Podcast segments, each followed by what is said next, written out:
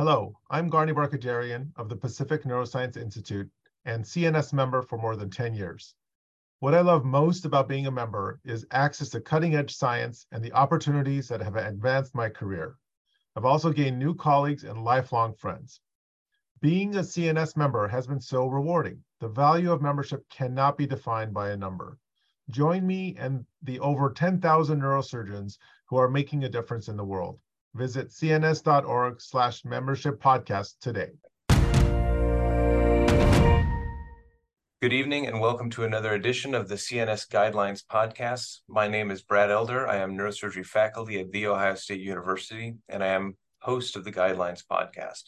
My co-host tonight is Dr. Uh, Rush Joshi, uh, and uh, we have the privilege of welcoming uh, two authors to our uh, podcast tonight, Dr. John Dimar in the Department of Orthopedics at University of Louisville, as well as Dr. Praveen Mummaneni, who is in the Department of Neurosurgery at the University of California, San Francisco. Uh, the topic tonight is Congress of Neurological Surgeons Systematic Review and Evidence-Based Guidelines for Perioperative Spine, Preoperative Osteoporosis Assessment. So without further ado, I will turn it over to uh, Doctors uh, Dimar and Mummaneni for a review of this uh, paper. Uh, this is Dr. John Dimar uh, from Louisville, Kentucky. Um, I'm going to talk to you about uh, osteoporosis. Uh, I had the great privilege of being selected to be on the panel of uh, experts, where I learned a lot. As much as I think I gave, and my topic, of course, that was published that several years ago, was osteoporosis and metabolic bone disease and how it affects patients that are particularly undergoing surgery and what we need to do to identify and uh, treat this problem. So uh, myself, along with uh, Praveen and a whole, a whole, host of other experts from uh, the Congress of Neurosurgeons, um, basically um, did a very thorough literature review where we looked up all the articles from, I believe, 1946 through about 2019 uh, that specifically dealt with the issue of osteoporosis and what needs to be done to diagnose it, to uh, treat it, and how it affects our surgical outcomes. And as you know, this has been a real problem, uh, and it's getting worse in the United States. Um, there's uh, perhaps a quarter of a million people diagnosed every year uh, with it. And the problem is that we have almost as many vertebral body fractures. And of course, if you have one fracture, your mortality is about 25%. If you have uh, two fractures, it now jumps uh, at two years at 32%. And if and at four years, the mortality can actually be up to 50%. So once you have a vertebral fracture due to poor bone quality, it's going to uh, perpetuate and cause a, almost a cascade effect within the spine. And the sad thing about this is that in many cases, the patients have not been identified as having osteoporosis. And more importantly, there's been little done either by the primary care community or by the specialist to effectively treat it. And this is in the face of the fact that we have so many breakthroughs and new medications and treatment modalities and regimes that have come out over the last five to 10 years that have really changed the face of treating poor bone quality and have allowed us to actually effectively treat the problem to prevent the pathological fractures of the hip and spine and forearm. And also, which is what we really kind of were focusing on, how can we prevent complications that seem to be related to osteoporosis with our spine surgery that we all do. Because we all have faced many patients with osteoporosis that have developed proximal junctional fractures and loose screws and failure to fuse. And so we decided to do a, uh, a retrospective review with a panel to really look at all the literature available to form the guideline to make some basic recommendations of how to treat patients that have osteoporosis if they're facing elective surgery. We're not talking about emergency surgery in these cases. So we really asked two basic fundamental questions. The first one was what preoperative diagnostic studies predict the risk of osteoporosis related adverse events after spine surgery? That was our first question that we asked, PICO question. And the second question was Does preoperative treatment of low bone mineral density decrease the risk of postoperative adverse events after spine surgery?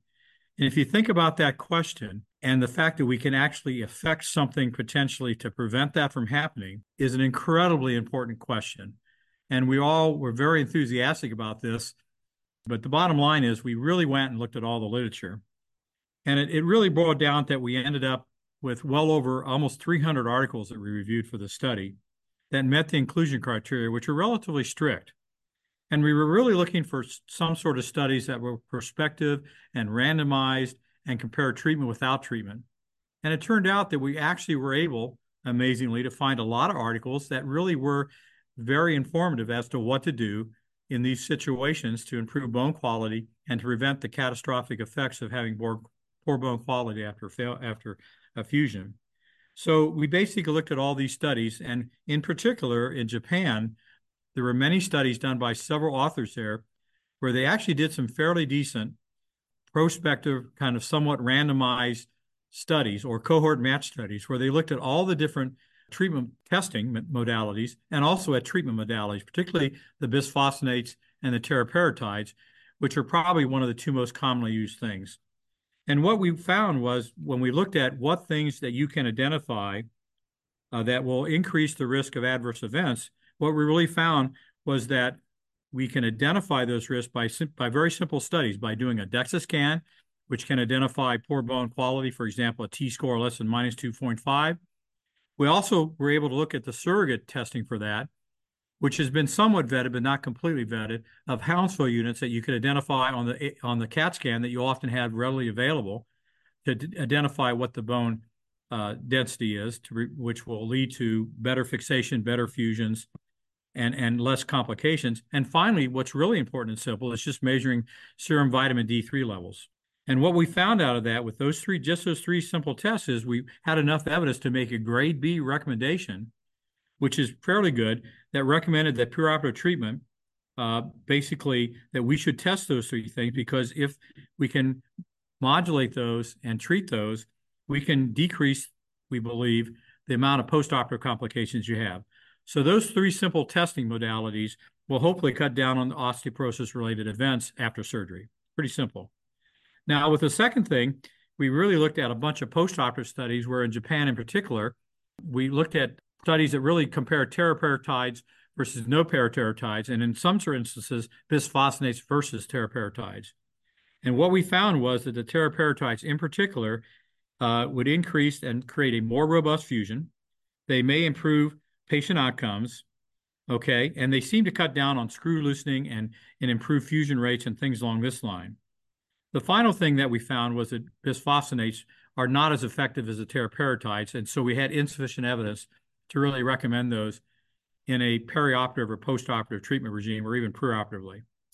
So that answered our two PICO questions fairly effectively that number one, we know that from the first question, what tests you can do, that when we looked at vitamin D3 levels, fusion rates, adverse events, non-unions, we found people in particular with, with, poor vitamin D levels had worse outcomes. Very simple thing, and something that's very simple to modulate preoperatively. And then we also found out that once you identified that if you treat with the widely available medications, that you can mitigate the risk of having potentially a postoperative complications with the evidence we had. So this led to the grade B, grade B, and insufficient for bisphosphonate recommendations. So that's kind of a brief synopsis of the study and what we looked at. Praveen, do you have anything to add to that? Yeah, I think that was a wonderful synopsis, John, of a lot of work from a lot of folks that um, you know participate in this guideline. Um, you know, I want to you know give out the names of the folks who are helping us. Besides John, who led this particular chapter of the guideline, Erica Bisson, Sanjay Dhall, Jim Harrop, Dan Hoh, uh, Basma Mohammed, Marjorie Wang, uh, all did a lot of work on on this guideline topic. Um, I think that one of the things that I would like to point out is how has this changed, you know, my practice um, after I read this guideline and after we reviewed this information. And I think if I could put it into a clinical context, that might be helpful. So, you know, just this morning I did, you know, some video telehealth uh, conference calls, and I had some patients between the ages of 75 and 80. Some of them who had a degenerative spondylolisthesis some of them who had a, um, a adult degenerative scoliosis. All of them had stenosis, and all of them had back and leg pain. And um, because of this guideline, I kind of, you know, didn't proceed with surgery on these patients. What I did was first I sent them for a bone density test, and I want to know what their T score is. Um, the second thing that I did is I also ordered a CT scan. I tend to order CT scans in elderly patients when I'm planning a fusion especially for deformities, because I want to see where the osteophytes are forming. I want to see if the discs that are herniated are calcified, but I also want to get a sense for what are the Hounsfield units of the bone density and the vertebral bodies that I'm planning to fuse. And the third thing that we can be that can be easily done is to get a serum vitamin D3 level. That's pretty inexpensive.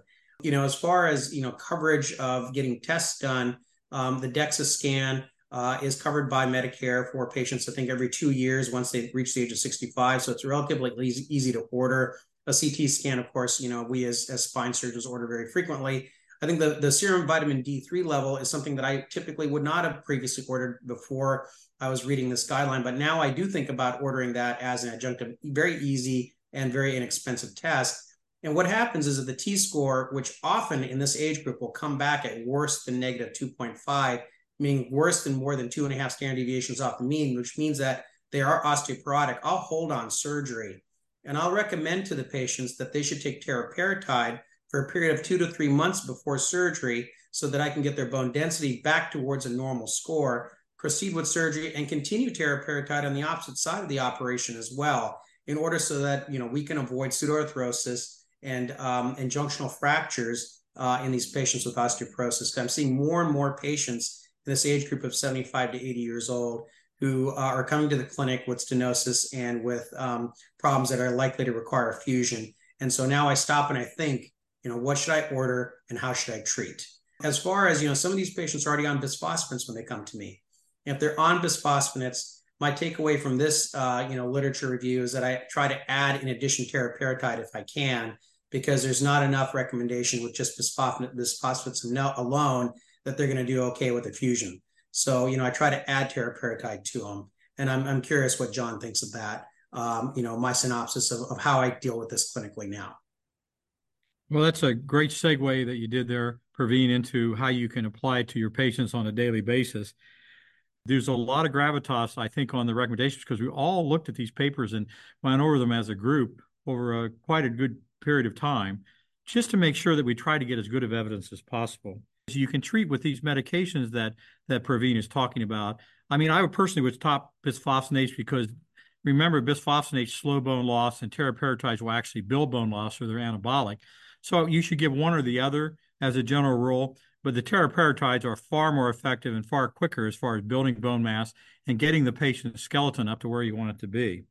And the most important reason why you do that is you're treating the osteoporosis, you're not treating the spinal disease. And that makes it really easy to get more easier to get approval and more of an on-label use because really a teriparatide is not beneficial to say or not really approved to say I want to give a better fusion, for example. So it's a, it's a way to effectively uh, kill two birds with one stone and and treat two different diseases and everything. The other thing I should have mentioned is the minus T score of minus 2.5 is equates to about a 97 HU units. And although it's becoming more and more common because we order CTs, as Praveen mentioned, on most of our patients for screw placement or other reasons, um, but, it's an easy way to get a surrogate measurement and double check what your your your uh, DEXA scan because the DEXA scan may be read more normal in the spine, but very bad in the hip, and so it's a regional score too. Generally, we consider any low T score to be indicative of the patient has global osteoporosis, but you may see quite a difference between the three regions that they mentioned. But the most important thing is the application that he talks about is, is how are you going to incorporate it in your practice to decrease your adverse events? And there's no question that getting a person's vitamin D level up is critically important because it really makes you make better bone in a way. And it's so easy to do. You send them to, to a to a drugstore and get an over-the-counter medication that's highly effective. And, and the second thing is that as far as who do you use to start these the process of this? Well, Praveen has taken the choice that that he's going to do a lot of the legwork himself. Um, I do that myself because I'm just used to doing it. But in many cases, you can hire or get a nurse practitioner that specializes in it, or you may have a cadre of, of good endocrinologists that can really treat the difficult patients for this. And so there's a multi-step thing you need to do is first identify and then uh, treat and then you need to know who to treat and set up some sort of mechanism to effectively treat these patients. And you can bet that most people, as as Praveen said, over the age of 65, if you really check, take the time to check their deck, their their vitamin D level and their DEXA scan, you're going to find out that one of those two parameters is probably abnormal. And so that's why it's so important to make this part of your routine preoperative assessment for all the spine patients, particularly advanced deformities that involve more than two or three levels, or cases that are elective, that you set up some sort of mechanism to identify and treat these patients because it's going to create much better patient outcomes.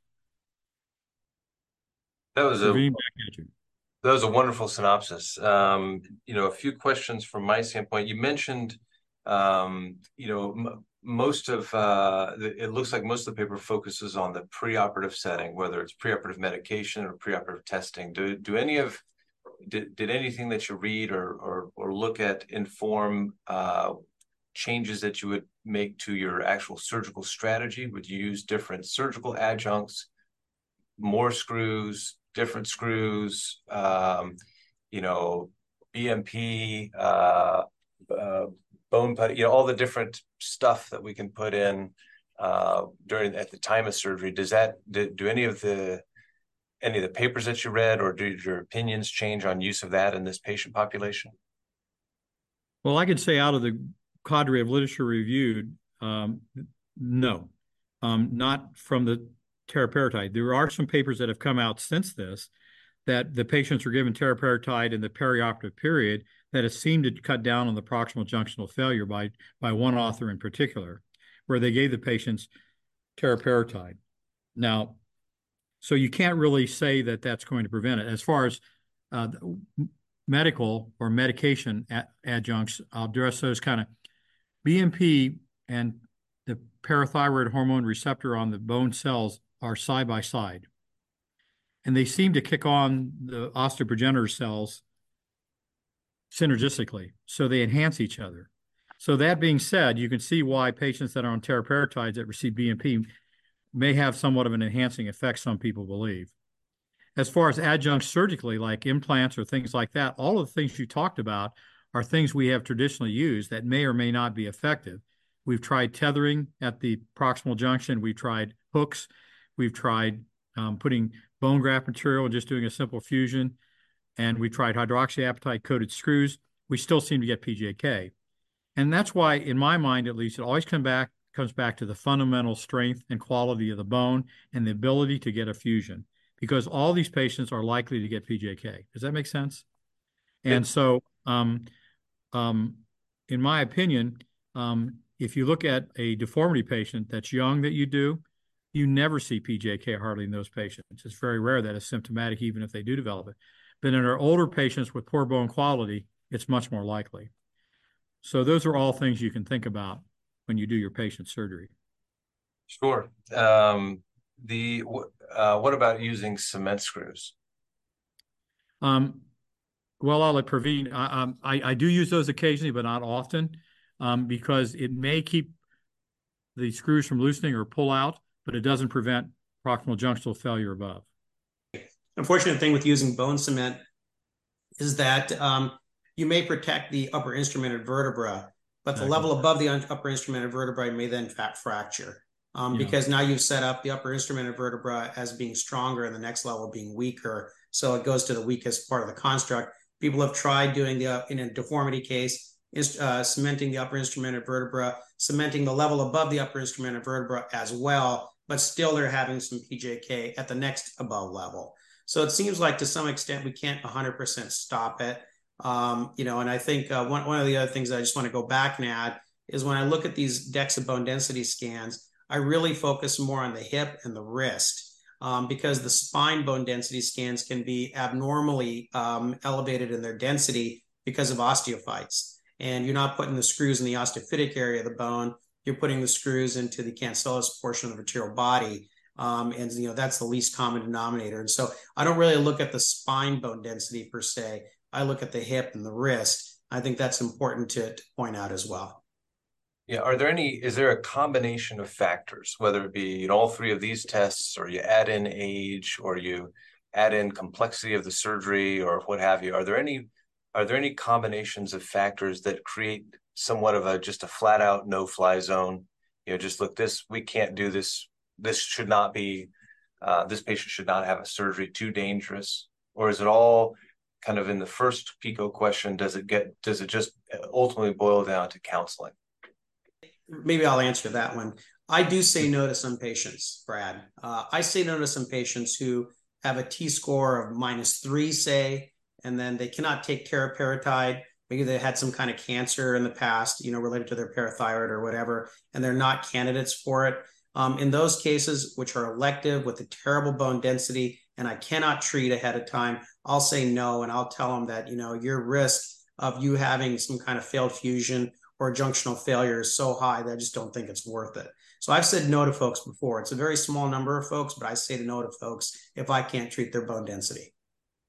Uh, I agree with that 100%, Praveen. I, I I do say no to people, but the thing you have you you may theoretically have to say no to less people because we have effective treatment regimes that we can perhaps boost their bone quality enough and mitigate a lot of their comorbidities that we actually could do successful surgery.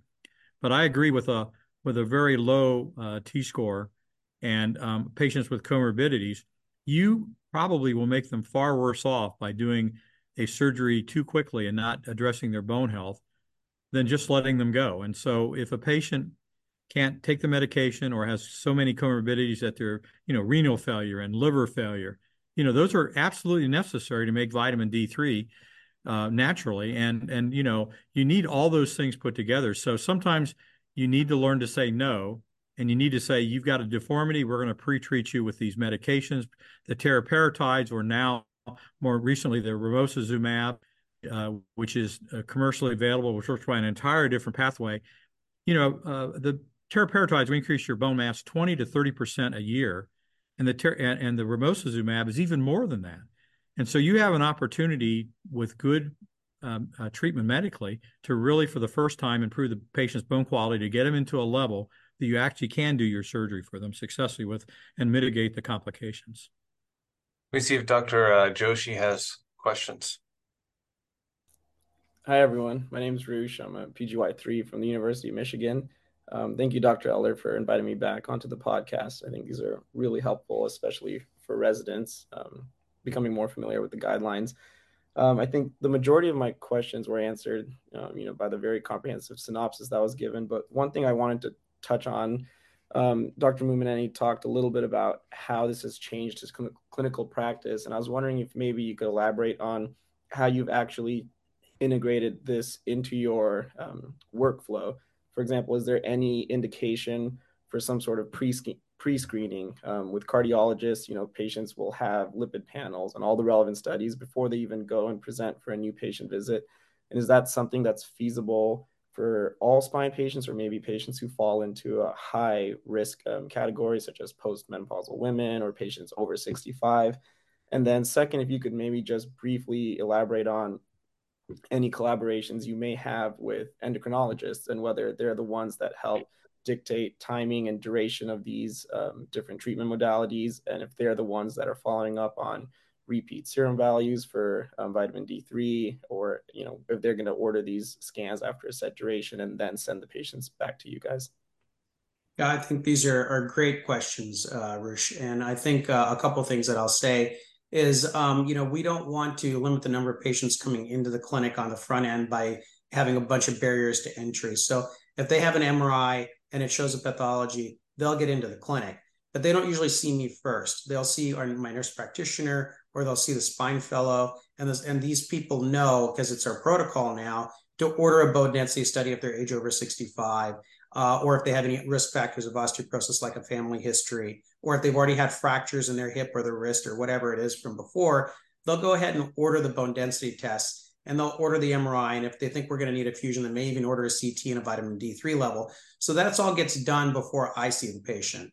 Um, so that when I see the patient, you know, they're basically ready to go. Or, you know, if they're not ready to go, uh, we've already identified the problem that their bone density is awful and needs to be fixed. So they get put on teriparatide and then they see me and then, you know, plan surgery a couple of months down the road to give time to uh, to treat the bone density. Um, sorry, the second part of your question was? Uh, the second part was as far as active collaborations with endocrinologists. Ah, yes. Um, we we did establish a very active collaboration with the UCSF endocrinology team and um, and we have a you know relationship with the uh, chief of endocrine whereby we can send patients back and forth. And I don't prescribe the teriparatide because there's some blood work and things that you've got to monitor when you uh, give that medication. So our endocrinology team will do a telehealth with the patients. They'll double check the bone densities, they'll start them on teriparatide, or they'll tell us this patient's not a candidate. And, you know, is there, are they candidate for saying anything else? We'll have that conversation. So we do have a very active collaboration with them and share patients with them. Great. Thank you. Thank you. Well, we're running a little short on time. I did want to ask one last question for both of our guests is what would be the uh, the next clinical study that you would like to see performed that would help move this field along? Well, I mean, what I would do is, is um, I would do a prospective randomized study that's well, ma- you know, well matched and randomized. Uh, of you know, either probably start simple with just a single level fusion, and evaluate um, their bone density and vitamin D and everything preoperatively, uh, and probably pre-treat them for six months or whatever is necessary, and then see what their outcomes are as far as their outcome measures, screw loosening, fusion rate, complications, and adjacent level degeneration. And um, that that's a tough study to do, um, but it would really definitively show whether or not these medications and at the same time the improvement of bone density uh, is effective in preventing the adverse events we're facing. You know, the other thing that I would say is I'm curious if we do a longitudinal study on patients have teriparatide to see if they're reducing their risk of hip fractures and other fractures, which are really debilitating. I just wonder longitudinally what would happen. That's one other study that I propose for the future. And, uh, you know, Praveen, I, I think I'm I'm far away from hip surgeons, and you're even further away from hip surgeons, but they're they're, they're doing those studies. Um, I'm pretty sure those are being done. And and you know, hip fractures uh, were a fatal event before they were pinned 20, you know, 40 years ago. And so those those are that's probably what we'd want to look at it to see if we can actually improve the bone enough to make it more juvenile, so to speak, so that it will stand up the test of time. Well, we're uh, fresh out of time. So uh, thank you very much to our guests, Dr. Mummaneni, Dr. Dimar, for joining us today. I also want to thank Dr. Joshi, uh, Joshi from uh, Michigan for joining us as the uh, as my guest co-host uh, on the resident side. I want to thank both of our authors for their tireless work bringing guidelines projects to fruition. For our listeners, please check the CNS website regularly for updated guidelines, topics, and podcasts. And with that, I'll bid everyone a good night.